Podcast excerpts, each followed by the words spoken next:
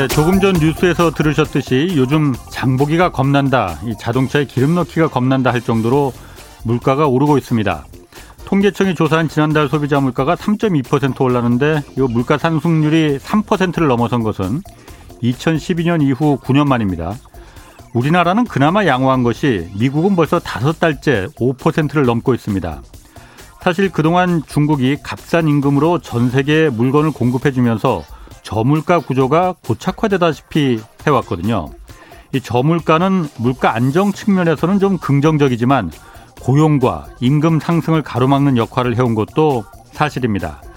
이상적인 건 2% 수준의 물가 상승률입니다. 이 정도면 고용과 임금 상승이 이 물가 상승 부담을 상쇄시켜주면서 전체적인 경제를 선순환 구조로 만들어준다는 겁니다. 그렇지만 3%가 넘는 과도한 물가 상승은 이른바 가수요를 촉발시키게 됩니다. 자동차에 기름이 남아 있더라도 기름값이 더 오를 것 같으니까 미리미리 가득 채워두자 이런 심리겠죠. 이런 가수요는 물가를 더더욱 빨리, 빨리 끌어올리게 되고 어, 악성 인플레를 부추기게 만듭니다. 이 상황을 선제적으로 막는 방안이 기준금리 인상입니다. 한국은행은 이달 25일 금융통화위원회를 열어서 기준금리를 또 한 차례 인상할지 여부를 논의할 예정입니다. 네, 경제와 정의를 다잡는 홍반장, 저는 KBS 기자 홍사원입니다. 이번 주 청취자 여러분 위한 어, 책 선물 이벤트 진행하고 있습니다. 키움증권의 서영수 애널리스트가 쓴 새 책 2022 피할 수 없는 부채 위기를 매일 네 분씩 추첨해서 보내드리는데요. 부동산과 주식시장에 닥친 위기를 진단하고 조언한 책 2022 피할 수 없는 부채 위기 이거 받고 싶은 분은 성함, 연락처, 주소 함께 짧은 문자 50원, 긴 문자 100원이 드는 샵 9730으로 문자 보내주시기 바랍니다. 자, 홍사원의 경제쇼 출발하겠습니다. 유튜브 오늘도 함께 갑시다.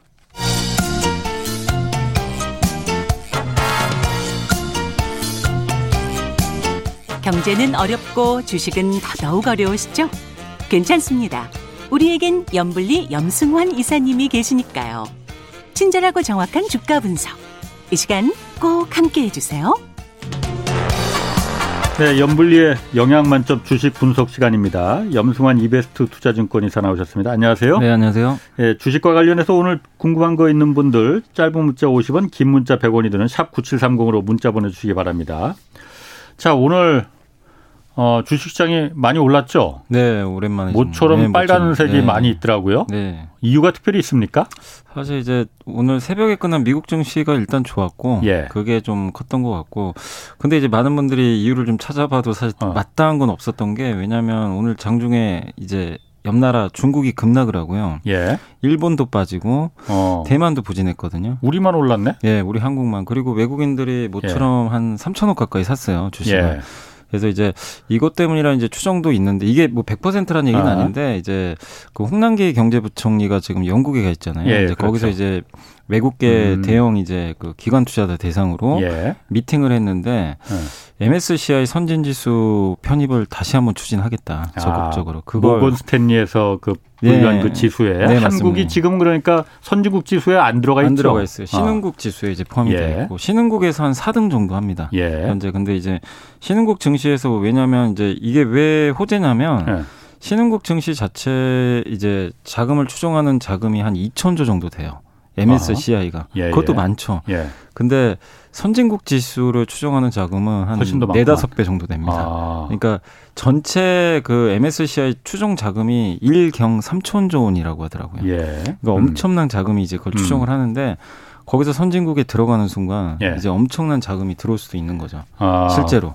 그래서 그거를 뭐 우리나라가 이제 물론 예. 신흥국에서 나가면 그만큼 자금이 나가겠죠. 예. 거기 편입된 자금들이. 아. 근데 그거 계산해도 최대 60조 원 이상의 어쨌든 외국인 매수가 예. 좀 들어올 수 있다 이런 내용이 있고 예. 또 거기다가 항상 이제 우리나라가 이제 외국인들 매도가 간간히 나오는 이유 중에 하나가 예. MSCI 지수도 이게 리밸런싱을 해요. 우리 뭐 코스피 200 지수에 새로 막 종목 들어오고 그렇죠. 빠져나가잖아요. 예, 예, 예. 지수도 마찬가지거든요. 네. 신흥국에는 자꾸만 다른 나라들이 들어와요. 음. 자꾸만 새로 진입하는 네, 나라가 진입하고 많으니까. 중국은 점점 비중이 늘어나요. 그렇죠. 아. 그럼 우리나라는 자동으로 빠져야 돼요. 음. 그럼 외국인은 우리나라가 아무리 좋아도 팔아야 됩니다. 음. 그 물량 비중만큼. 예, 예. 그런 피해가 있는데 신 선진국에 들어가면 이제 그럴 이유가 없는 거죠. 예. 그 선진국은 거의 편입이나 이런 게 거의 없어요. 어. 변동 자체가 없어요. 그냥 예. 항상 일정하기 때문에 예. 그래서 우리나라 이제 들어가면은 그런 이제 외국인의 좀 매도에 따른 예. 몸살을 받을 가능성이 좀 낮아지고 어. 그리고 선진 증시로 이제 가게 되면 또 좋은 게 이 valuation이라고 그러죠. 가치 평가가 좀 달라지거든요. 신흥국하고 다르게 네네. 선진국의 이제 잣대로 좀 평가를 어. 하니까 근데 이제 저도 여기 들어가야 된다고 자꾸 생각을 하는 이유 중에 하나가 우리나라가 지금 경제력으로 그러니까. 보면 7, 8위 정도 하잖아요. 왜 못 들어갔어요, 여태까지? 아 근데 FTSE라고는 있어요. 아. 그 영국에서는 파이낸셜 타임즈가 예. 비슷한 어, 지수인데 어, 거기는 선진국 지수로 우리가 들어가 있죠. 이미 들어가 있습니다. 예. 한십 몇년 전에 벌써 들어가 있는데 그러니까 경제 규모나 전체적인 시가총액 규모나 주식시장 규모로 봤을 때 우리가 신흥국으로 남아 있는 건 좀 그런데 그죠. 아, 예, 몸에 안 맞는 옷이죠. 사실 예. 어떻게 보면. 근데 이제 MSCI가 요구하는 거는 예. 외환 시장을 24시간 개방을 해라. 음. 지금 현재 이제 우리나라 원달러 환율 시장은 주식 시장하고 거의 똑같이 마감을 하거든요. 예. 그러니까 이제 외국인들 입장에서 매매를 할 수가 없잖아요.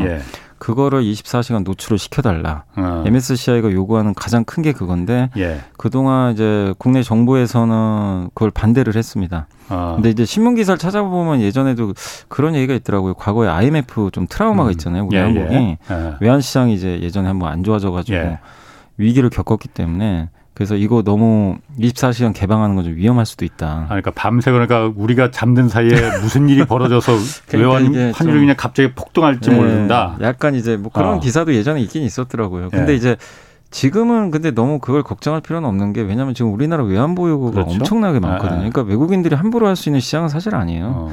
근데 이제 MSCI가 가장 요구하는 건 그건데 이제 이게 정부하고 의견이 안 맞았던 것 같아요. 계속. 예. 그래서 사실 그동안 이게 MSCI 선진 지수에 편입이 되려면 관찰 대상국에 먼저 올라가야 돼요. 예. 그 다음에 그 1년 후에 이제 정식 편입이 결정이 되는데 음.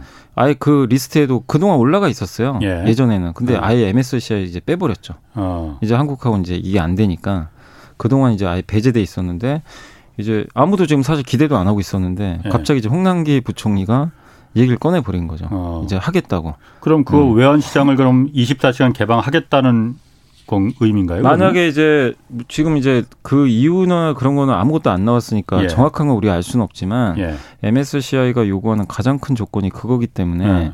만약에 정부에서 그걸 음. 하기 위해서는 이거 개방한다고 봐야 되거든요. MSCI에서는 그러면은 외환 한국의 외환 시장을 왜 24시간 개방하 왜 그걸 요구하는 거예요? 그러니까 이제 그 자유롭게 자기네가 예. 이제 원 달러 환율도 그러니까 예. 뭐 달러나 원화로 이게 교환할 수 있게 해달라는 예. 건데 왜냐하면 이제 3시 반이 끝나면 못 하니까. 예. 그러니까 어차피 이제 미국이나 다른 나라들은 밤에도 막 거래가 되잖아요. 예, 사실 예, 우리나라 예. 시차가 다르잖아요. 예, 예. 근데 미국 사람들 잘 어떻게 보면 이제 자고 있을 때뭐 예. 우리나라 시장이 또 열리기도 하니까 예. 이제 MSCI라는 게 외국인들이 다 추정하는 펀드가 엄청나게 많잖아요. 예, 예. 그러니까 이거를 오픈을 해줘야 이제 거래가 좀 편리할 음, 수가 있다는 거죠. 음. 그 목적인 것 같더라고요. 근데 이제 음. 정부에서는 그동안 계속 반대를 했던 거죠, 사실. 그렇군요. 예. 그러면 그 외환 시장만 24시간 우리가 그러면 그 바꿀 수 있게끔 원하는 대로 바꿀 수 있게끔 해주겠다 하면은 뭐 큰 문제는 없겠네요. 큰 문제 없을 가능성이 뭐 물론 거기에 세부 조건이 좀 더 있긴 있어요. 네. 뭐 이렇게 외국인이 이제 투자하려면 거기 등록을 해야 되는데 그것도 폐지해 달라는 네. 게좀 들어 있고 공매도 지금 제한적이잖아요. 그러니까 예, 예. 대형주만 지금 공매도 가능한데 예. 완전히 다 공매도 어. 할수 있게 해주라 모든 종목 예. 이건데 뭐 사실 근데 그거는 중요한 건 아니고 음, 어쨌든 음, 제일 큰 거는 그겁니다. 그러면은 MSCI 지수에 우리 한국 증시가 이제 선진국 지수로 편입이 되면은 굉장히 그 주식시장에 그게 굉장히 호재가 되는 거예요. 굉장히 이제 호재가 될 수밖에 없는 게 아. 일단 자금 규모가 아까도 말씀드렸지만 아, 이 추정 자금이 한 예. 네다섯 배 되거든요. 예. 엄청난 데다가 그리고 항상 한국은 좋고 나쁘고를 떠나서요. 싫어도 무조건 비중이 줄어들어요. 그렇지. 다른 나라들이 예. 자꾸 들어오니까. 예, 예. 근데 선진국 증시는 선진 지수에는 한 여러 나라들이 지금 들어가 있어요. 뭐 예. 여기 캐나다, 뭐 미국, 유럽의 주요 예. 선진국들이 들어가 있는데 지난 몇 년간 거의 그 나라가 바뀐 게 없어요. 음. 근데 신흥국은 자꾸만 이렇게 들어오거든요. 예. 꾸준하게 뭐 사우디도 어. 들어오고 뭐 아르헨티나도 이제 들어오고 막 이런 식으로 바뀌는데 선진국은 그냥 한 번 들어가면요 변동 자체가 없어요. 그러니까 음. 이 나라를 우리나라 그러니까 다른 나라가 들어오면 우리나라 비중이 줄잖아요. 음, 그런 그렇죠. 걱정을 할 그렇지. 이유가 없는 거죠. 네. 그러면 오늘 그 주식시장이 이렇게 좀 상대적으로 많이 오른 거는 다른 나라 중국, 일본 다 내려갔는데 그거일 이유, 그거일 이유 가능성이 좀 크겠네요. 그러니까 그게 없다고 말씀은 못 어. 드리는 게 왜냐하면 다른 나라가 안 어, 좋았잖아요. 어, 그렇지. 그러면은 네. 지금 그럼 주식시장에 사람들이 다시 한번 좀 이렇게 들어갈 타이밍이라고 볼 수 있는 겁니까? 네, 저는 사실 3천 선이 지금 한번 깨졌었잖아요. 예. 그래서 충분히 우리나라 뭐 보면 삼성전자도 주가도 여전히 예. 밑에 있고 뭐 사실 MSCI를 떠나서라도 저는 음. 충분히 좋은 기회라고 생각하는데 물론 이게 당장 되는 건 아닙니다. 뭐 당연히 MSCI 협의도 해야 되기 때문에 예. 시간이 얼마나 걸리... 걸린대요? 이게 아니 그냥 정상적으로 하면은 음. 관찰 리스트에 들어가야 되고요. 예. 한 2년은 걸려요. 아, 그 당장 정상적으로 하는. 그러니까 아. 근데 뭐 이건 제가 저도 확인 안 해봤는데 예. 특례 편입 같은 것도 가능할 수도 있으니까 음. 뭐 그러니까 이거 정부의 의지인 것 같아요. 음. 정부가 얼마나 적극적으로 하느냐. 근데 이걸 왜 호재로 바, 받아들이냐면 시장은 이걸 전혀 기대도 안 하고 있던 재료거든요. 아하. 이 정부가 할 의지가 없었기 때문에 갑자기 홍남기 부총리가 그냥 덜컥 말을 꺼낸 네. 거군요. 아니 그러면 혹시 그 다른 선진국들은 바, 반대 안 해요? 그러면은? 그 반대할 이유가 없죠. 굳이 음. MSCI가 하는 거죠 뭐. 음. 굳이 미국이면 우리나라 들어온다고 비중이 줄 것 크게 줄 것도 아니고. 그렇군요. 그래서 일단은 대, 그러니까 이런 의지를 보였다는 것만으로도 예. 일단 예. 시장에는 투자 심리에 예. 좀 좋게 작용을 할 가능성이 있는 것 같아요. 그렇군요. 예. 그 지난달 수출 그리고 우리나라 지금 굉장히 역대 최고액도 경신했다고요? 10월에? 네, 10월 얼마나 늘어났길래 그런 거예요? 10월 수출이 물론 이제 예상보다는 네. 조금 그 예상치가 있어요. 뭐 블룸버그에서 이제 집계한 예상치는 좀 못 미쳤지만 그래도 예. 이번에 24% 정도 증가했고 10월 달 수출 금액 중에서는 예. 9월 달에 역대 최고였거든요. 월 예. 기준으로 예. 558억 달러인데 이번이 2등을 기록했다고 합니다. 그거에 좀 못 미쳐 가지고 음. 그래서 역대 두 번째 10월 수출 금액으로만 따지면 역대 최고. 예. 10월 달로. 그래서 음. 수출 데이터는 뭐 정말 역대급으로 지금 너무나 잘 나오고 있고 예. 예. 그리고 이 품목별로 보면은 자동차만 좀 감소했어요. 아. 자동차하고 자동차 부품만 감소하고 나머지 이제 전 업종에 대해서는 다 수출이 두 자릿수 가까이 뭐 이렇게 증가했고 예. 특히 그 반도체도 한 28%나 음. 수출이 좀 증가할 정도로 그렇군요. 굉장히 좀 좋은 모습을 일단 데이터상으로는 보여줬습니다. 예. 그렇군요. 네. 2015님이 이거 저도 좀 사실 좀 궁금하긴 한데 네. 왜 요즘은 미국하고 미국은 사실 요즘 연일 그야말로 아, 예. 주가가 사상 최고치잖아요. 근데 우리나라 그렇지 않지 않습니까? 미국하고 우리나라하고 이게 따로따로 노는지 궁금합니다. 이게 이유가 이제 첫 번째가 공급망 이슈 때문이고요. 공급망 이슈. 공급 제조업체가 피해를 보잖아요. 근데 예. 미국의 지금 기업들 중에요. 예. 테슬라가 연일 주가가 폭등합니다. 그렇지. 공급망 예. 예. 공급망 이슈를 뚫고 올라가는 기업이에요. 아. 그러니까 크게 피해가 없었고 예. 그 기업 시총이 천조가 넘으니까. 예. 거기다 마이크로소프트 있죠. 구글 예. 있죠. 이런 기업들은 소프트웨어 기반이니까 공급망하고 아무 상관이 없지. 예. 근데 애플은 또 빠졌어요. 그러니까 미국도 다 가는 게 아니고 애플은 주가가 빠진 이유가 이 아이폰 생산이 제한되니까. 그러니까 제조업에서 걸리는 거구만요. 네, 근데 우리나라는 제조업 비중이 그렇죠. 한 거의 60% 가까이 되거든요. 어제 윤지호 센터장도 그 얘기를 하시더라고요. 네. 아. 그게 좀 이제 큰 예. 차이점 중에 저는 하나고 한 가지 더 있는 게 예. 중국 경기가 좀 너무 안 좋아요. 음. 근데 미국은 자체 소비로 먹고 사는 나라잖아요. 그렇죠. 미국은 소비 되게 좋아요, 지금도. 근데 예. 중국은 예. 어제 중국의 그 면세점 1등 업체가 하한가에 갔습니다. 아. 갑자기 하한가에 간 이유가 예. 중국 소비가 좀 줄면서 면세점 매출액이 생각보다 안 나온 거예요. 예. 그러니까 뭐냐면 중국 소비가 지금 굉장히 냉랭한 상태죠. 음, 음. 그러니까 이게 중국 소비가 줄면 한국은 또 중국 의존도가 높기 때문에 예. 그러니까 이 두 가지 요인 때문에 한국이 이제 미국은 신고가를 나는데도 예. 굉장히 좀 부진한 우리나라는 또 그쪽 비중이 높고 예. 근데 한국에서도 보면요 장 안 좋은데도 올라가는 섹터 두 개가 있어요. 음. 첫 번째가 뭐냐면 컨텐츠. 예. 컨텐츠는 뭐 공급망하고 아무 상관 없잖아요. 그냥 미국하고 그렇지. 좀 비슷하게 가는 거죠. 또 한 가지가 조선업. 서비스업 관련. 네, 맞아요. 음. 또 하나가 조선업종. 예. 조선업종도 아. 공급망 이슈가 뭐 영향이 없다고 볼 수 없는데 수, LNG 수주가 너무 잘 돼요. 예. 반대로 LNG 가격 막 올라가고 예. 오히려 공급망에서 좀 자유롭죠, 사실. 예. 이 조선주도 수주가 잘 음. 되니까 음.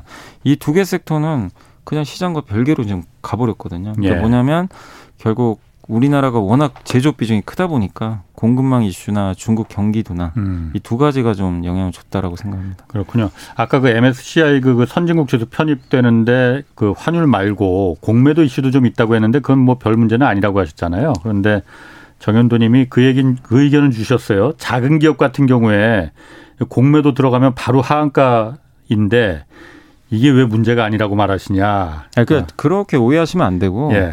제가 그 작은 기업들한테 피해를 음. 간다는 게 아니라 음. 그세 가지 조건을 제가 말씀드렸잖아요. 예. 그 중에 이 공매도 폐지는 음. 큰 문제가 아니라고요. 음. 이 여기 들어가는데 그렇군요. 예, 그 얘기지 뭐 공매도를 네. 뭐 이렇게 다 해지하라 그런 얘기는 아니니까 좀 오해하지 마셨으면 좋겠습니다. 알겠습니다. 예. 요즘 또 갑자기 요소수 요소수 굉장히 많이 나옵니다. 이게 그 요즘 나오는 디젤차 그 공해 방지용으로다가 네. 이게 요소수가 들어간다고 해요. 네. 이게 뭐 품기난이다라고 하는데 어 이게 뭔지 좀 설명 좀 해주세요. 그러니까 이게 디젤 차량이 이제 배출하는 그 네. 매연 있잖아요. 매전. 네. 이제 매연에서 그 질소 산화물이라고 있어요. 예. 그게 나오는데 녹스라고 하죠. 네, 맞아요. 네. 녹스 맞습니다. 네. 네. 그게 이제 그거를 이제 질소와 물로 분해해 주는 아. 역할을 하는 건데 암모니아를 이제 고체로 만든 거죠. 예. 네, 그게 이제 요소수라고 아. 보시면 좋겠고 예. 지금 이제 그 환경 규제가 강화되고 예. 특히 유럽에서 이제 공해 문제가 심각하다 보니까 예. 이제 디젤 차량에는 좀 오래된 연식의 디젤 예. 차량에는 그 매연 저감 장치가 붙잖아요. 예, 사실 예. 이제 거기에 예. 들어가는 거죠. 그래서 요소수는 이제 넣고 주기적으로 넣어줘야 된다고 하더라고요. 아. 이거를 왜냐하면 이제 유해 물질을 배출을 시키면 안 되기 때문에 줄여야 되기 때문에. 근데 이 요소수가 지금 이게 가격이 기사에도 나와 있는데 10리터당 9,000원, 1만 원 정도 지금 이제 보인다고 하는데 지금 평균 한 20% 정도 지금 이제 아니, 가격이 문제가 아니고 아예 네. 구할 수가 없다고 그러던데 지금 아예 구할 수도 없고 아. 이게 지금 15,000원까지 좀 튄 것 같아요. 그러니까 왜 그런 거예요, 갑자기? 이게 이유가 뭐냐면 이제 중국에서 수출을 금지시켜 버렸어요. 이거 한국에서는 그럼 생산 안 해요? 요소수? 한국은 사실은 암모니아 생산이 많지는 않고요. 대부분 아. 수입을 많이 해요. 예. 주로 이제 롯데 정밀하고 KG 케미칼이 이게 수입을 하거든요. 예. 유통을 시키는데 예. 중국이 지금 이제 자국에서도 예. 요소 이 생산 암모니아 생산 암모니아 가격이 엄청 올랐거든요. 예. 이게 생산량이 감소하니까 예. 수출을 금지시켜 버린 거예요. 중국은 왜 갑자기 이게 감소가 된 거예요? 지금 이제 석탄 발전 감소하다 보니까 예. 이게 이에 따른 이제 전력난 때문에 이런 이제 화, 암모니아도 사실 어떻게 보면 이제 화학 제품 중에 하나잖아요. 이 암모니아가 석탄에서 뽑아낸다고 그러던데. 예. 예. 그러니까 석탄 공급이 줄고 아. 가격이 튀니까 예. 거기다 전력난까지 있으니까 예. 생산을 못 하죠. 예. 그러니까 암모니아 가격이 이제 튀어버리는 거죠. 공급이 안 음. 되니까. 근데 이거 이게 또 필요하니까 중국은 이거 너무 또 이렇게 가격 튀면 경제 문제가 생기니까 예. 해외 수출하지 말라 아. 지시를 내려버린 거죠. 예. 그러니까 이제 실제로 중국의 내수 가격은 급락했대요. 요소 음. 요소수는 예, 해외 예. 수출을 못 해버리니까 예. 이제 시중에 풀려버렸을 거 아니에요. 예. 근데 반대로 이제 우리나라 같은 경우는 이게 가격이 튀어버린 거죠. 중국에서 공급이 안 되니까. 다른 나라에서는 이거 받을 뭐 수입할 할 수 있는데 이제 아마 어. 중국 비중이 제일 높은 그렇겠구나. 걸로는 좀 알고 있어요. 예. 그래서 이제 요소수가 지금 없어서 못 구한다고 하는데 예. 이게 뭐 어쨌든 지금 특히 경유차 특히 트럭 운전하신 분들이 피해가 예. 좀 크다라고 하더라고요. 이게 주기적으로 이걸 갈아줘야 되는데 이게 없으면 시동이 안 걸린다면서요, 아예? 네, 그 매연 저감 장치 그걸 설치한 차는 예. 이게 반드시 있어야 됩니다. 아. 네, 그래서 좀 타격이 좀 지금 불가피한 상황이라고 하는데 요게 뭐 딱히 어떻게 뭐 해결할? 방법이 있는지 중국이 모르겠어요. 그러면은 이게 사실 그 요소수가 요소가 그 비료로도 많이 쓰잖아요. 비료로 많이 쓰죠. 그래서 지금 중국 같은 경우에는 그 농민들도 이게 지금 그래서 이뭐 한, 네, 한때 풍기라서 네, 네. 그래서 수출도 이제 그 하지 말라 이렇게 네, 했다고 네. 하는데 그럼 이게 딱히 해결될 만한 기미가 보일 것 같지 않은데. 그러니까 이게 지금 당장 뭐 해결될 수 있는 문제는 아닌 것 같아요. 이게 우리나라 같은 경우 지금 중국에서 예. 의존도가 높, 높은 상황에서 예. 지금 그러니까 롯데 정밀이나 KG케미칼이 얼마나 비축을 하고 있을지는 잘 모르겠어요. 그것까지는. 예. 근데 이제 어. 만약에 중국이 이런 식으로 나와버리면 당분간은 이제 공급 부족해지니까. 아유, 오늘 예. 그 7702님이 오늘 이거 구하려고 25군데나 돌아다녀 봤는데 다 없다고 하더라고요. 예, 그러니까 딱 하나 있었는데, 한 군데 있었는데 거기서 10리터에 8만 원 달라고 하더라고 해요. 10리터에 8만 원이요? 예. 이게 1리터에 뭐 그, 그때 만 원도 안 되고 뭐 그랬었던 이게 지금 기사에 나온 걸로는요. 네. 10리터당 원래 가격이요. 예. 그 만 원 정도예요. 10 리터에 만 원. 네, 만 원인데 음. 최근 열흘 사이에 16,000원까지 뛰었다고 하는데 3402 님은 인천에 있는 주유소에서 10리터 넣었는데 10만 원 됐다고. 어. 아, 이거 문제가 좀. 그러게 이게 그야뭐 가격이 오르는 것도 문제지만은 없 이게 네, 그야말로 공급이 아예 예. 그 중단되면은 화물차 기사들 또 뭐 택배들도 다 이 디젤 차들일 테고 네. 물류 문제가 있을 것 같긴 하네요. 그러니까 이거는 뭔가 좀 정부 차원에서 예. 좀 뭔가 해결책을 좀 찾아야 될 것 같습니다. 예. 알겠습니다. 그 7284님, 7283님이 여미사님 SK IT 보유자입니다. 그 전망 좀 해주시라, 전망 좀 해달라고.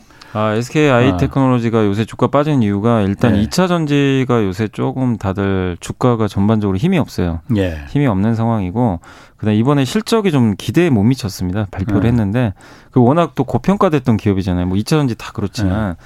그래서 주가가 좀 그때 14만 원에서 20만 원 중반까지 갔다가 예. 16만 원대까지 지금 급락을 해버렸거든요. 예. 그래서 저는 뭐 이제 거의 가격적으로는 다 왔다고 생각하는데 11일 날 보호예수가 풀, 뭐 네, 또 보호예수도 풀리고. 아. 그러니까 이제 근데 그런 것들은 어차피 수급적인 이슈니까 예. 너무 걱정은 안 하셔도 돼요. 근데 음. 다만 실적이 좀 미스가 난 거죠. 그래서 아. 그럴 이게 주가 좀 돌리기 위해서는 예. 조금 시간은 필요하지만 그래도 분리마 거의 세계 1등 기업이니까 예. 너무 장기적으로는 염려하실 필요는 없을 것 같습니다. 아 그렇군요. 장동현 님이 어, 손녀가 내년에 초등학교 들어가는데 주식을 조금 선물해주고 싶다고 합니다. 방법 좀 알려주세요. 대학 들어갈 때 보탬이 좀 보탬이 되면 좋겠는데 유, 유태인들이 다 이렇게 한다고 하는데 어, 손녀들에게 유태인들은 용돈 대신 주식을 선물한다고 하네요. 네. 바, 손녀가 초등학생이 네. 주식을 할 수는 있는 건가요? 할 수는 있죠. 아. 부모가 이제 계좌를 터줘야 되고요. 예. 증여를 좀 해줘야 됩니다. 아. 그리고 2천만 원 이하면 이제 그 증여세 안 내도 되니까. 아니, 손녀한테 초등학생 뭐, 뭐 그냥 몇만 원 정도겠지 2천만 원씩이나. 예. 근데 사실 그것도 예. 미리 어차피 하실 거면 하시는 게 좋아요. 아. 그 전에. 근데 이제 주식 만약에 이제 손녀분한테 해주신다면 예. 그거 많이 하시잖아요. 적금 같은 거 들잖아요. 사실 예. 정기 적금. 정기 적금 이자가 너무 안 돼서 요새 많이 해약들도 아. 하시는데 차라리 그거 하시면 좋을 것 같아요. ETF. 아하. ETF는 기업에 투자하는 건 아니까 없어 예, 섹터에 예. 섹터나 지수도 좋아요. 예, 예. 코스피 200을 추종하는. 그러니까 만약에 손녀분이 한 20년 후에 음. 성인이 만약에 된다고 가정하면 예. 분명히 지금보다 훨씬 많은 지수 가 올라가 있겠죠. 당연히 경제가 예. 성장하니까. 그래서 그 코스피 지수를 추종하는 ETF에 뭐 매달 음. 적금식으로 네. 저는 그게 가장 안전하다고 생각합니다. 그렇군요. 예. 자, 그리고 현대 전기차 아이오닉 5 그리고 기아도 전기차 EV6라고 그 내놨잖아요. 네네. 이게 해외에서 엄청나게 인기가 많다고 하던데. 네, 해외에서 지금 굉장히 좀 잘 팔리고 있다라고 하더라고요. 이게 네. 지금 현대차가 4월 달에 출시한 아이오닉 5가 예. 지금 3만 8,500대 팔렸고요. 예. 기아 EV6는 이제 8월 달에 나왔거든요. 예. 이게 12,000대 정도 팔렸기 때문에 예. 둘다 합쳐 가지고 지금 5만 대가 넘어갈 정도로 예. 굉장히 흥행 성공하고 음. 있고 해외에서 평가도 되게 좋고 음. 되게 어쨌든 전기차로도 그러니까 원래 현대 기아차가 지금 내연기관도 되게 잘 팔고 있는데 특히 SUV 예. 모델들이 잘 나가는데 그거 못지않게 지금 전기차도 예. 굉장히 경쟁력이 있습니다. 물론 이제 그 테슬라에 아직은 비할 건 아니지만 예. 그래도 뭐 유럽이나 이런 현지에서 평가는 예. 되게 품질 좋다. 어. 그리고 이번에 또 주행거리 개선은 아이오닉 5 또 업데이트된 모델도 예. 나온다고 하더라고요. 이번에 테슬라가 주가 많이 올라갔던 배경 중에 하나가 예. 테슬라는 이제 뭐 오너분들은 뭐 당연히 많이들 하시겠지만 무선 업데이트를 해줘요. 자동차를. 음, 그렇다고 그럼 이제 어. 신차처럼 이제 만들어주는 거죠. 막 예. 이렇게 예. 그 업데이트 해가지고 뭐 하드웨어 같은 것도 이제 굉장히 개선될 수 있게 해주는데 이번에 그 시스템을 아이오닉 5에도 넣는다고 하더라고요. 어. 그러면은 이제 업데이트를 하게 되면 예. 약간 이제 새 차 같은 느낌을 좀 받게 되는 거죠.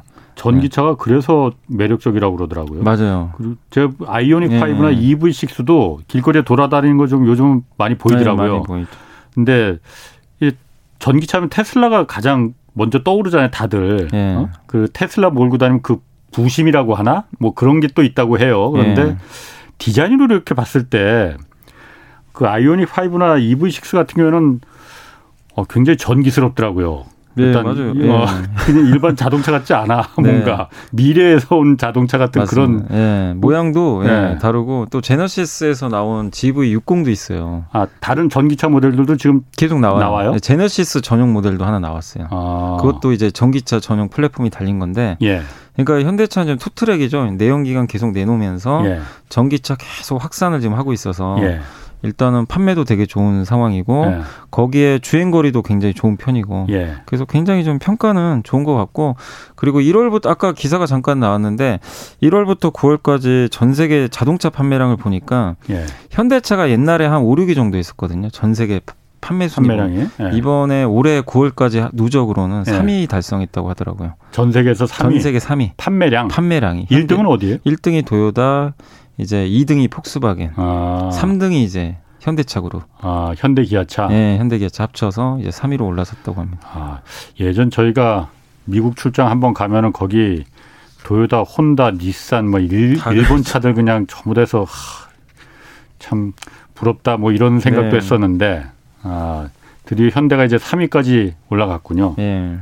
그럼 아, 그 전기차 지금 아이오닉 5나 EV6 이거 말고 아까 제네시스 거기도 전기차가 나오고 또 네. 다른 모델도 지금 뭐 나오는 게 있어요? 그러니까 지금 가장 기본적으로 제너시스는 앞으로 다 네. 전기차로 이제 앞으로 할 거라고 발표를 한번 했고 예. 그 다음에 이제 아이오닉은 5가 나왔잖아요. 내년에 예. 6 나오고 7도 나옵니다. 그 예. 후에 그래서 아이오닉 브랜드하고 제네시스 브랜드 요렇게 이제 아마 계속 나올 것으로 보입니다. 그렇군요. 가윤아님이 유럽 볼보나 스카니아 등은 대형 수송 이 특장 트럭들도 가스 차량으로 이미 다 개발 유통해서 사용하고 있는데 여전히 디젤 위주의 그 연료 중심 음. 운송 체계 유지한 국가들 우리나라도 뭐 여기 해당될 겁니다. 이번 계기로 큰 타격 받을 것 같습니다. 그 요소수 네. 문제 네. 때문에 환경 오염도 문제지만은 이참에 탈 디젤에서 어, 해야 합니다. 디젤 매연은 영유아들에게는 매우 네. 위험이 큰 독 같습니다. 뭐 이런 의견 네. 주셨습니다. 4793님이 항공주 어, 앞으로 좀 전망 좀 부탁드린다고 진에어도 있고 항공주가 요새 좀 오르다가 네. 좀 빠졌어요 최근에. 예. 근데 그 이유가 뭐냐면 일단 유상증자를 좀 최근에 해가지고 예. 약간 이제 물량 부담이 좀 있는 데다가 예. 주가가 이미 그 예전에 유상증자는 어디서 한 거예요? 주로 이제 이제 진에어? 저비용 항공사죠. 아, 진에어 뭐 예, 예. 제주 항공 음. 뭐 이런 데 다 합니다 하는데 예, 이제 안 할 수는 없잖아요. 사실 이제 자금 충당을 해야 되니까 그게 좀 일부 있었고 그리고 주가 좀 많이 올랐었어요. 네, 굉장히 좀 가파르게 오른 감이 있었던 게 그 경구용 치료제 나오고 예. 이제 with 코로나로 그렇지. 가잖아요. 예, 근데 예. 내년에 뭐 누가 봐도 올해보단 많이 어. 가겠죠. 이제 예. 기대감이 붙으면서 주가는 항상 선반영을 하니까 예. 그래서 좀 그 가격 부담까지 생겨버렸어요. 예. 그리고 최근에 이제 with 코로나 되면서 사회적 거리두기가 완화되는데 정부의 이제 정책 중에 하나가 어쨌든 내수가 먼저거든요. 예. 해외 여행보다는 예. 거기가 먼저잖아요, 사실은 그렇죠. 우선순위가. 예. 그러니까 이제 해외 여행은 아 내년이구나. 아. 주가는 올라왔으니까 예. 모멘텀이 좀 떨어져 버린 거죠. 아. 그래서 일단 내수주로 좀 약간 쏠리는 것도 항공주에 좀 부담인데, 근데 항공주는 어차피 내년엔 또 좋아질 수밖에 없어요. 그렇죠. 누가 봐도 명확하니까. 그렇지. 그래서 예, 예. 지금 조정은 단기 급등이나 이런 부분 때문에 좀 빠지는 좀 예. 일시적인 흐름으로 보시면 예. 될것 같아요. 너무 염려할 필요는 없는 것 같습니다. 음, 그렇군요. 자, 그 아까 수출도 그렇게 잘 되고 있고 한국 자동차도 지금 해외에서 지금 이렇게 인기입니다. 그런데 어, 철강 산업이 지금 빨간불이 켜졌다고 해요. 네. 이게 철강 산업이 빨간불이 켜진 이유가 미국과 유럽 연합이 철강 제품 관세 완화에 합의했기 때문이다라고 해요. 네. 어, 이게 왜 우리의 철강 산업에 빨간 불을 켜, 켜게 만들었을까요? 이게 이제 한번 좀 설명해드리면 아. 지금 유, EU 같은 경우가 이제 예전에 트럼프 대통령하고 유럽이 되게 사이가 안 좋았어요. 그렇지. 그래서 막 네. 서로 막 관세 매기고 네. 그랬었는데 네. 이제 그 무역 확장법 232조를 이제 적용하지 않는다고 했는데 예. 100만 톤 수준 같은 경우는 이제 기존 이제 면제가 되는데 예. 그 수입 커터 할당량이 이게 330만 톤 정도 되더라고요. 그러니까 이 이상은 못 하는 거죠. 어, 예. 네, 그래서 이를 초과할 경우에는 이제 25% 관세를 부과하는 건데 네. 이게 완전히 없어진 건지는 기사에는 정확히 나와 있지는 않아요. 예. 근데 어쨌든 이제 330만 톤까지는 예. 추가로 더 생산을 할 수가 있는 거죠. 그러니까 옛날엔 100만 톤만 생산한 거예요. 아, 아, 아. 그것만 생산해서는 미국에 수출하면 관세 무관세였죠. 예, 예. 근데 이제는 330만 톤 더해도 예. 여기까지는 무관세고 음. 그 이상에 대해서는 25% 매기는지는 그거는 아직은 뭐 기사화된 게 없어서 예. 정확히 모르지만 이렇게 되면 이제 유럽에서 수출이 늘 거 아니에요. 그렇겠죠. 그러면 미국의 철강 가격이 좀 떨어질 수가 있거든요. 예. 근데 이게 우리나라도 지금 미국에 수출을 하니까 예. 근데 우리나라 같은 경우는 또 역시 그 지금 현재 수출을 하고 있는데 예. 한국도 약간 이제 쿼터제가 일부 좀 적용이 돼 가지고 그 15년하고 17년도에 우리나라가 수출했던 평균 물량이 있을 거 아니에요. 예를 들면 예. 100만 톤이면 예. 그 물량의 70%까지만 무관세. 예. 그거 넘어가서 수출하면 이제 관세가 매겨져요. 예. 이제 우리나라도 예. 이제 그런 식으로 수출을 하고 있었는데 예. 유럽과 우리는 지금 경쟁 관계관이에요. 그렇겠네. 근데 유럽이 예. 들어와요. 음. 유럽은 무관세로 하는데 우리나라는 늘릴 수가 없잖아요. 예. 그럼 우리나라는 주, 그러니까 미국의 철강 가격이 떨어지는 거 하나가 악재고 예. 거기다가 유럽과의 가격 경쟁력, 물량 면에서도 밀릴 수밖에 없겠죠. 그러니까 이 두 가지가 음. 좀 작용하면서 음. 일단은 이제 좀 악재가 아니냐. 이런 좀 가능성이 있는데 근데 한 애널리스트가 이제 쓴 보고서 간단히 한번 설명해드리면 예. 너무 그렇게 부정적으로 볼 필요는 없다고 하더라고요. 왜냐하면 예. EU랑 이렇게 이걸 해제했다는 건 뭐냐면 미국도 지금 철강이 부족해요. 예. 왜냐하면 지금 인프라 투자 앞으로 엄청나게 들어가야 그렇죠. 되거든요. 그러니까 예. 미국만으로 안 되니까 이걸 해제한 것 같고 그럼 유럽 외에 다른 나라도 다른 동맹국들 있잖아요. 예. 거기 지금 관세 매긴 것도 다 이런 식으로 해제할 가능성이 있거든요. 음. 그러니까 결국 한국도 그럴 가능성도 분명히 있기 때문에 예. 너무 부정적으로는 볼 필요는 없다. 그러니까 우리도 이제 쿼터를 할당 받고 있는데 네. 그것도 이제 그 좀 완화되고 완화될 수도 있다고 지금 기대를 어. 하고 있는 거는 같아요. 그러니까 어. 너무 이제 기사에서는 물론 당연히 그렇게 보면 뭐안 좋을 수는 있는데 예. 다만 우리나라가 미국에 수출하는 비중이 그렇게 높지 않다고 하고 있고요. 예. 거기다가 지금 한국도 같이 동반해서 규제 완화 받을 수도 있는 거니까. 그러게. 예. 우리 정부에서도 지금 뭘 좀 요구를 해야겠네. 예. 저쪽도 해줬으면 우리도 좀 해줘야 되는 거 예, 아닌가? 충분히 뭐 그러니까 이거는 음. 우리나라 왜냐하면 이제 이대로 가면은 유럽에 비해서는 당연히 경쟁력이 떨어지게 되거든요. 예. 그래서 이건 충분히 한번 좀 지켜봐야 될 이슈인 것 같습니다. 그렇군요. 3665님이 HMM 여기가 한때는 흠슬라 뭐 이렇게 했었는데 어, 많이 내려가나 봐요. 아 요새 많이 빠져 이게 거의 어. 5만 원까지 갔다가 얼마까지 네. 빠졌냐면 2만 6천 원까지 빠졌어요. 어. 올해 고점에서 거의 반토막이 났는데 이게 근데 어. 주주분들이 좀 억울하실 수밖에 없는 게 첫 번째가 그러니까 하나가 뭐냐면 예. 실적은 너무 좋아요. 그래서 당연히 그럴 수밖에 예. 없을 것 같은데 실적이 너무 좋은데 왜 이렇게 그러니까 내려가죠? 운임 지수는 계속 올라갔어요. 어. 근데 물론 운임 지수가 최근 한 1, 2주 좀 빠졌지만 많이 빠진 것도 아니고 예. 또 내년까지 운임 좋을 거란 전망도 계속 나와요. 예. 근데 이제 첫 번째 이유가 그겁니다. 피크아웃. 이제 지금이 아, 꼭지다. 내년에는 아. 올해보다 안 좋다. 아, 이게 모든 업종이 다 해당됩니다. 그래서 철강주도 빠졌고, 예. 그러니까 피카오 논리가 이제 먹혔던 거죠, 사실. 그래서 예, 외국인들이 예. 공매도를 많이 쳤어요. 음. 그래서 HMM이 그 이유가 하나 있었고, 두 번째가 그 한국해양진흥공사가 예. 저번에 이제 저번 저번 주였나요? 저저번 주였나 그 전환사채 청구를 했어요. 주식으로 전환하겠다고. 이제 자기가 갖고 있던 전환 사채 있죠. 예, 예. 그걸 그 주식으로 꽤 되죠. 예, 꽤 됩니다. 한 6천억 정도 되는 것 같아요. 예. 규모가. 예. 6천. 근데 아무튼 그거를 주식으로 원래는 HMM이 처음에는 예. 우리가 그 한국해양진흥공사 우리 돈이 있으니까 예. 그 사겠다.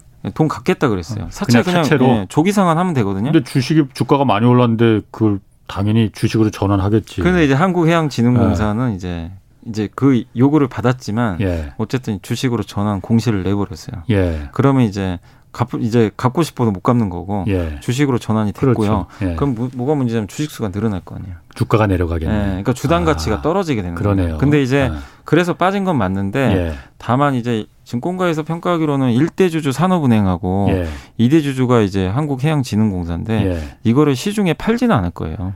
어. 이 많은 물량을 산업은행도 지금 전환 사채가 시비를 갖고 있죠. 예, 갖고 있어요. 거기도 지금 전환을 했습니까, 안 했습니까? 전환을 한 것도 있고 예. 아직 남아 있는 것도 있는데, 음. 근데 그거를 만약에 장중에 팔아버리면 음. 난리가 나잖아요. 그렇죠. 그래서 그리고 어차피 이제 민영화 해야 되거든요. 예. 그래서 아마 원매자가 나오면 예. 이 1대 2대 주주 물량은 예. M&A로 넘길 가능성이 높아요. 그래서 시중에 풀리지는 않을 건데 음. 다만 주식 수가 어쨌든 늘어나는 겁니다. 예. 그래서 주당 가치가 떨어졌다. 음. 그래서 근데 지금은 그걸 다 반영했으니까 너무 지금은 우려하실 필요는 없는 것 같아요. 전환 사채가 뭔지 예. 모르시는 분들도 아, 예. 있거든요. 간단하게 한번 좀 설명해 그러니까 주시죠. 그러니까 이제 기업이 자금을 조달할 때세 예. 가지 방식이 있다 그래요. 은행에서 그러니까 차입하는 게 있고 그 다음에 이제 주식시장 안에서 그렇죠. 우리 흔히 말하는 유상증자. 예, 예. 그다음 세 번째 이제가 채권. 어허. 자기 회사가 이제 채권 발행하는 예, 거죠. 예. 그래서 채권 발행 그냥 하는 거는 뭐 일상적인 거죠. 주가에 아무 영향 안 주는데 예, 예.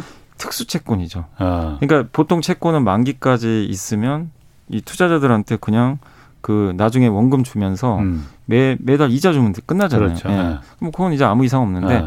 전환 사채는 앞에 전환자. 그렇지. 그래서 이제 네. 컨버터블이라 그래가지고 CB라 그럽니다. 예, 예. 그래서 주식으로 전환할 수 있어요. 그 만기가 됐을 때 만기가 아니고요. 어. 만기 전에라도. 만기 전에라도. 그러니까 오늘 발행을 하면요. 예. 그 어떻게 되면 1년 후부터 전환이 가능해요. 예, 예. 그래서 1년 후에 그 투자한 사람이 결정을 하면 돼요. 주식으로 전환을 하든가. 그러니까 주가가 올라갔으면 당연히 전환하겠다고 네, 하겠죠. 하겠죠. 돈으로 안 받을 네. 주식으로 줘. 맞아요. 어. 그리고 빠져 있으면 전환 안 해도 되죠. 어. 그냥 이자만 받으면 되죠. 어. 네, 이자만 예. 받고 만기까지 가져가든가 음. 이제 그건 결정한 문제인데. 근데 아까 그 H면 같은 경우는 예. 전환 가격이 제가 알기로는 만 원이 안 되는 걸로 알고 있어요. 어, 그럼 지금 2만 아까 7천 원, 6천 2만 원? 얼마니까. 그럼 당연히 주식으로 전환하는 주식으로 게 훨씬 전환. 이익이겠네요. 예. 그리고 한국해양진흥공사 또 아. 정부 기관이니까 예. 이 국민의 돈으로 사실은 한 거거든요. H면 예. 살린 거잖아요. 예. 그러니까 이제 그런 얘기도 있더라고요. 이거 만약에 행사 안 하면 예. 좀 그 정부 돈으로 살, 그러니까 우리 국민 돈으로 살린 건데 예. 그것 좀 잘못된 거 아니야? 이런 또 일부 의견도 있었어요. 그래서 예. 그래서 한국해양진흥공사 이렇게 공시를 한 건데 어쨌든 전환사채는 주가에는 되게 부정적입니다. 음. 나중에 잠재 물량이 되는 거예요. 그렇겠네요. 주식으로 바로 전환이 아. 되면 아. 항상 그렇지만 공급 늘면 악재니까. 음. 네. 그게 그럼 그냥 회사채로 발행하지 왜 이렇게 전환사채로 발행하는 이유는 뭐예요?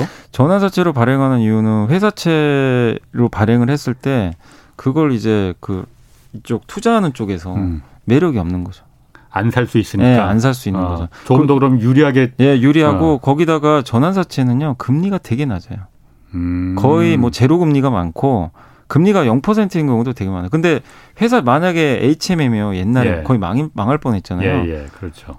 그냥 회사채 발행했으면 금리가 어마어마했겠죠. 그렇겠네요. 엄청난 고금리에 예, 발행했겠죠. 예. 근데 전환사채 그래야만이 사줄 테니까. 예. 근데 전환사채 금리가 굉장히 낮습니다. 아, 그러니까 기업 나중에. 입장에서는 이자를 낼 필요가 거의 없기 때문에 음. 그래서 이제 나중에 대신 사는 사람이 이게 우리가 회사가 잘 돼서 이 돈 갖고 잘 돼서 주가가 왕창 오르면은 그때 주식으로 하면 훨씬 더 큰 돈 벌 수 있어. 네. 이런 유리한 점을 좀 제시하는 거군요. 네. 그러니까 이제 정말 위기에 있는 기업들은 전환사채를 많이 발행하는 경우들이 있어요. 근데 어쨌든 주주분들한테는 되게 안 좋을 수밖에 없습니다. 그럼 그게 공시 같은데 다 뜨죠? 어, 무조건 공시해야 됩니다. 전환사채를 얼마 발행했다. 네. 그러면 그게 별로 그렇게 그 회사한테는 그 회사가 경영이 좀 지금 위험한 상태구나 이렇게 좀 어, 판단할 수 있는 근거가 되는 거예요? 여러 가지가 있어요. 회사가 돈이 없어서 예. 지금 망해가니까 예. 급전이 필요하니까 하는 거 예. 그건 되게 안 좋죠 사실은. 예. 근데 그게 아니라 회사가 이제 공장을 짓거나 이래야 음. 되는데 유상증자 하는 경우도 있지만 예. 전환사채 발행하는 경우도 있어요. 설비 투자. 예. 그런 경우에는 주가가 오히려 호재로 작용하는 경우도 가끔 있기 때문에 그렇군요. 그 성격을 보시는 게 좋겠습니다. 네. 테슬라 주가가 아까 잠깐 말, 그 말했지만은 지금 천 달러 돌파했어요. 네. 천 슬라.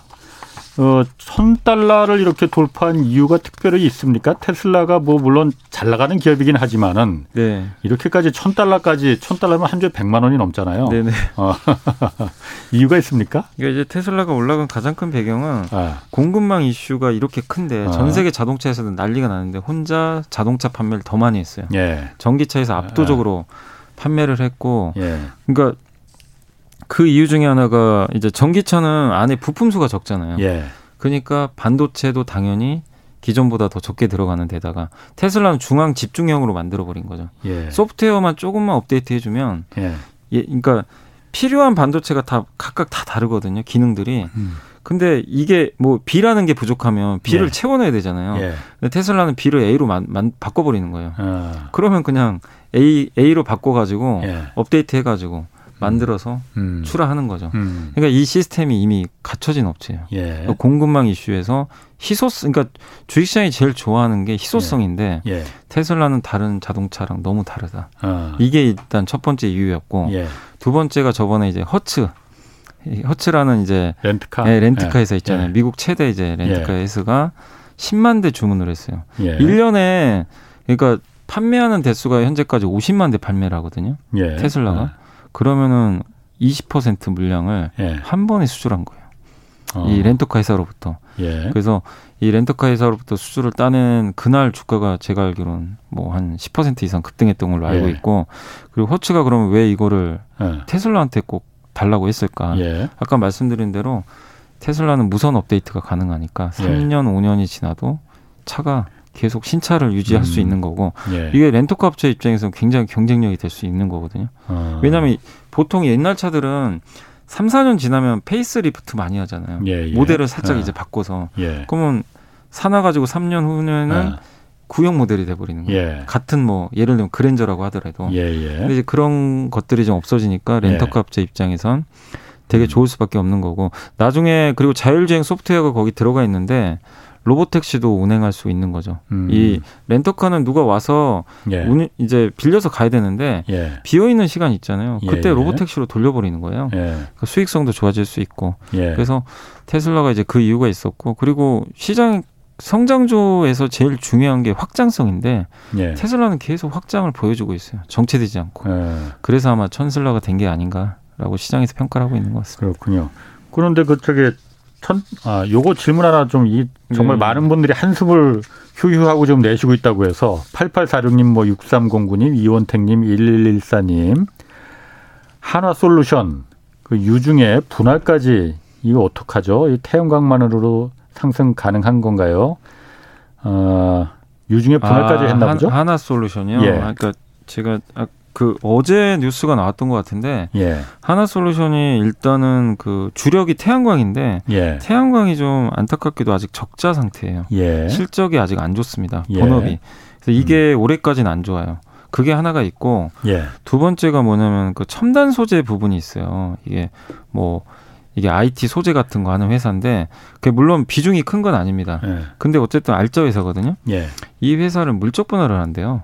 기사가 나왔더라고요. 음. 물적 분할하면 이제 아시겠지만 굉장히 시장이 그렇죠. 싫어하잖아요. 주주분들이 예. 제일 싫어하는 주주들은 게 주주들은 그냥 손해지. 예. 예. 근데 뭐 물론 IPO 하겠다고 밝힌 건 아니지만 예. 그거 나와서 이제 주가가 어제 급락을 해버린 거예요. 예. 물적 분할한다는 이제 뉴스가 떠버리니까. 예. 그러니까 어쨌든 인적 분할을 차라리 하든지 음. 아니면 그냥 가져가는 게 맞는 것 같은데 예. 이것도 주주 가치 훼손한 거 아니냐. 그래서 이두 어. 가지예요. 태양광 실적 부진 지속에다가 예. 물적 분할이라는 쪽 주주 가치를 훼손시키는 예. 이두 가지가 겹쳐버리니까 예. 주가 빠진 겁니다. 그래서 이거 뭐 안타깝지만 어쩔 수 없어요. 뭐 이게 팩트니까 예. 만약 근데 하나솔루션에서 어떻게 입장을 또 나중에 밝힐지 모르겠지만 당분간 주가 오르기는 좀 현실적으로는 예. 쉽지는 않을 것 같아요. 이게 물적 분할했던 기업들이 잘 아시겠지만 LG화학도 예전에 그랬었고 주가 그렇죠. 굉장히 부진했었잖아요. 네. 이게 그 얼마 전에도 그 이그 그 토론회 같은 게 한번 열렸더라고요. 네. 기업 인수합병이나 이 분할 네. 같은 경우에 이게 어 주로 오너 일가들이 대주주니까 오너들이 그냥 결정해서 자금을 주주들은 그러니까 주주들은 이제 가치가 이제 훼손되고 네. 대신 대주주 그 오너 일가들이 많은 그야말로 수, 수익을 갖고 가는 구조가 돼 버리잖아요. 네. 그래서 이거를 함부로 결정하지 못하게 이런 그 아주 큰 중요한 결정 같은 거 인수 분할, 네. 인수나 합병 이런 거 같은 경우에는 어, 3% 룰을 여기도 적용하자. 3% 음. 룰이라는 게 있대. 그러니까 어. 감사위원 선임하고 그럴 때 그 최대 주주는 의결권을 3%만 네. 소용하는 네. 어, 그런 하여튼 토론회도 있었더라고요. 그래서 네. 그런 룰을 지금 적용해지 너무 남발한다. 네. 그래서 피해는 전부 다 개미 투자자들이 맞습니다. 다 떠안고 네. 득은 전부 다 왕서방이니 네. 오너 일가들이 다 갖고 가는 거 아니냐. 그런 부분도 이제 아, 우리 개미 투자자들이 워낙 많이 지금 들어와 네. 있으니까 이런 부분은 한번 좀 손을 봐야 될 것 같아요. 저도 거기에 공감을 하는 게 그런 게 반드시 필요하고요. 우리 한국 증시가 네. 자꾸 이제 많은 분들이 미국 주식으로 떠나려는 이유 중에 큰 거 중에 하나가 바로 그거거든요. 아. 소액 주주를 다 너무 무시해요. 그리고 아. 말씀하신 대로 M&A를 했을 때 예. 를 들면 만 원짜리 회사를 최대 주 지금 현재가가 만 원인데 예. 최대 주주가 이제 자기 지분 30%를 만약에 사모펀드에 넘겨요. 예. 그럼 보통은 만 4, 5천 원이 넘기거든요. 예. 그러면 최대 주주는 수익을 내고 나가는 거잖아요. 그렇죠. 근데 그렇지. 수익 주주는 뭐가 남죠? 그렇죠. 수익 주주를 보상할 수 있는 방법 자체가 없어요. 예. 그래서 미국이나 유럽 같은 데는 그런 것들을 이제 소액 주주한테도 매수 청구권 예. 소액주주도 음. 그만큼 가격에 같이 사주는 거죠. 음. 그런 제도도 일부 있거든요. 그래서 예. 한국도 그런 법을 개선해야 된다고 저도 예. 생각을 하고 있고 뭐 3% 룰도 괜찮은 거죠, 사실은. 음. 그러니까 소액 그리고 이런 분할 이슈도 마찬가지거든요. 요즘에 보면 얼마 전에 제가 이 회사 이름은 기억 안 나는데 외국계 펀드가 또 이런 물적 분할 이슈에 대해서 예. 아그 SK 케미칼로 기억이 납니다. 아. SK 케미칼도 자기네 주력 사업은 아닌데 회사 하나를 또 물적 분할 한다고 얘기가 나왔어요. 예. 거기에 대해서도 이의 제기를 했어요. 예. 그 외국계 펀드가. 예. 그러니까 뭐냐면 물적 분할이라는 것도 사실 주주 가치로 훼손을 하잖아요. 사실은 예. 이제 거기에 대해서 그렇죠. 이제 주주들도 예, 이의 제기를 할수 예. 있고. 예, 그리고 이번에 SK 이노베이션도 그렇고 LG화학도 그랬지만 주총에서 다 통과됐거든요. 개인들이 아무리 힘을 써도 음. 다른 이제 외국인이나 이런 데가 음. 너무 지분이 많다 보니까 예. 이기기가 되게 힘들고 예. 개인 투자들이 그거를 어떻게 막을 방법은 없잖아요. 예. 거기에 대해서 이의 제기를 한다거나 예. 방금 말씀하신 뭐 3% 룰이라든가 이런 뭔가 좀 제도 개선을 예. 소액 주주를 좀 전면적으로 위할 수 있는 예, 저는 그게 반드시 필요하다고 생각합니다. 그게 돼야 음. 한국도 미국처럼 그렇죠. 당연히 또 주가 저는 레벨업 될 수 있다고 생각을 하고 있어서 네. 그건 좀 필요한 것 같아요. 그러니까 개인 투자분들이 또 화가 나신 게 하나솔루션이 지금 요새 물적 분할이 되게 민감해요. 지금 음. 전체 시장 자체가. 그나마 또 인적 분할이면 좀 난데. 인적 분할 사실 호재입니다. 사실 아, 어떻게 보면 아, 주가들이 다 좋아요. 예. 완전 그냥 오너들만 좋은 거 예. 아니에요, 그냥. 근데 또 물적 분할 한다고 하니까 아, 아. 이 분위기도 좀. 좀 알았으면 좋겠는데 예. 대주주들이 예. 근데 이제 개인 투자분들은 더 지금 화가 날 수밖에 없는 상황이죠. 그러게요. 예. 그 아까 참 그 테슬라 천 달러 이제 돌파한 날 국내 여기 투자자들 테슬라 많이 지금 갖고 있잖아요. 네. 국내 투자자들은 이거 굉장히 또 많이, 많이 팔아버렸다고 그러던데 하셨더라고요. 이게 잘한 예. 겁니까 그러면은 이게 시세 차익이 그만큼 났으니까는 팔아버린 뭐 거겠죠? 수익 나시고 파시는 거야 뭐 어. 제가 뭐, 뭐 잘했다 잘못했다 근데 뭐 어. 어쨌든 그분들이랑 기분 좋으시겠지만 예. 다만 이제 그거죠. 많은 그 테슬라가 올라간 이유가 지금 확장성이잖아요. 예. 그러니까 저는 이제 그 말씀은 드리고 싶어요. 이렇게 지금 잘 나가는 기업을 단지 올랐다는 이유로 파시는 것보다는 예. 보는 거죠. 왜 천슬라가 괜히 된 건 아니잖아요. 예. 전에 애플도 그랬고 예. 아마존 다 시총 천조 돌파하면서 이천조까지 갔던 기업들이잖아요. 예. 그 기업들이 이거죠. 그러니까 만약에 테슬라가 너무 현대차가 잘해요. 그래서 확장성에 제동이 걸렸어요. 이제 그럴 때는 음. 사실 테슬라도 매력이 없는 거죠. 어떻게 보면. 예, 예. 그러니까 테슬라 혼자 잘해요, 지금은. 지금은. 예. 근데 만약에 폭스바겐, 현대차도 예. 다 똑같이 해서 예. 비슷해져요. 예. 테슬라의 매력은 완전히 떨어지게 되겠죠. 어. 근데 그런 걸 확인하고 파셔도 저는 된다고 생각을 하는데 예. 아직은 폭스바겐하고 현대차 따라오기엔 좀 시간이 걸리거든요. 어. 적어도 1년은 더 걸리겠죠, 시간이. 어. 왜냐하면 이제 테슬라가 지금 앞서서 좀 위치를 만들어 놨기 때문에 예. 저도 현대차는 되게 잘할 거라고 믿고 있는데 뭐 현실은 인정해야 되잖아요. 예. 당연히 전기차 쪽에서는 시간이 예. 걸리니까 그래서 너무 급하게 팔 필요는 없는 것 같은데 아. 조금 좀 올랐다는 이유로 좀 파시는 건 근데 한 뭐 일부 비중 줄이시는 건 좋은데 한번 끝까지 한번 지켜보시는 음. 것도 좋지 않을까 싶습니다.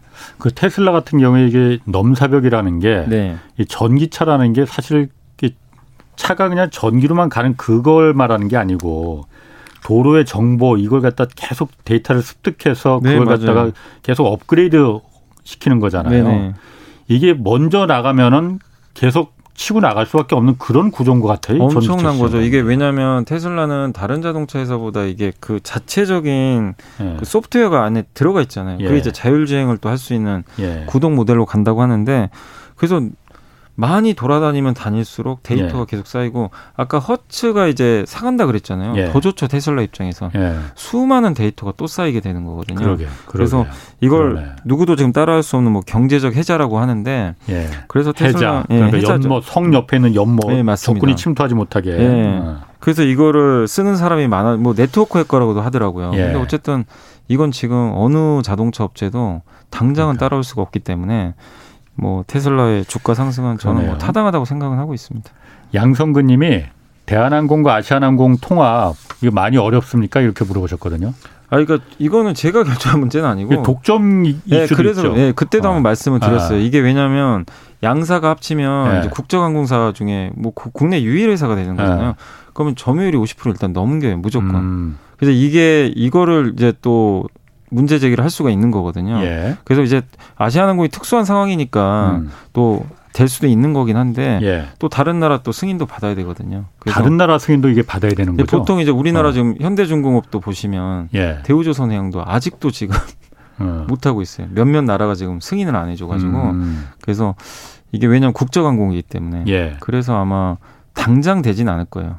어. 당장 뭐, 뭐, 당장 내일 되는 건데 시간은 좀 걸리긴 할 텐데 예. 그런 것들을 어떻게 해결할 방법들은 좀 고민을 해야 될 것 같아요. 어, 예. 그렇군요. 그러니까 저는 될 수 있다고 생각은 하는데 왜냐면 예. 아시아나항공이 이대로 가면 지금 되게 위험하기 때문에. 예, 예. 근데 그건 정부에서 어떻게 처리하느냐에 좀 달린 것 같습니다. 예.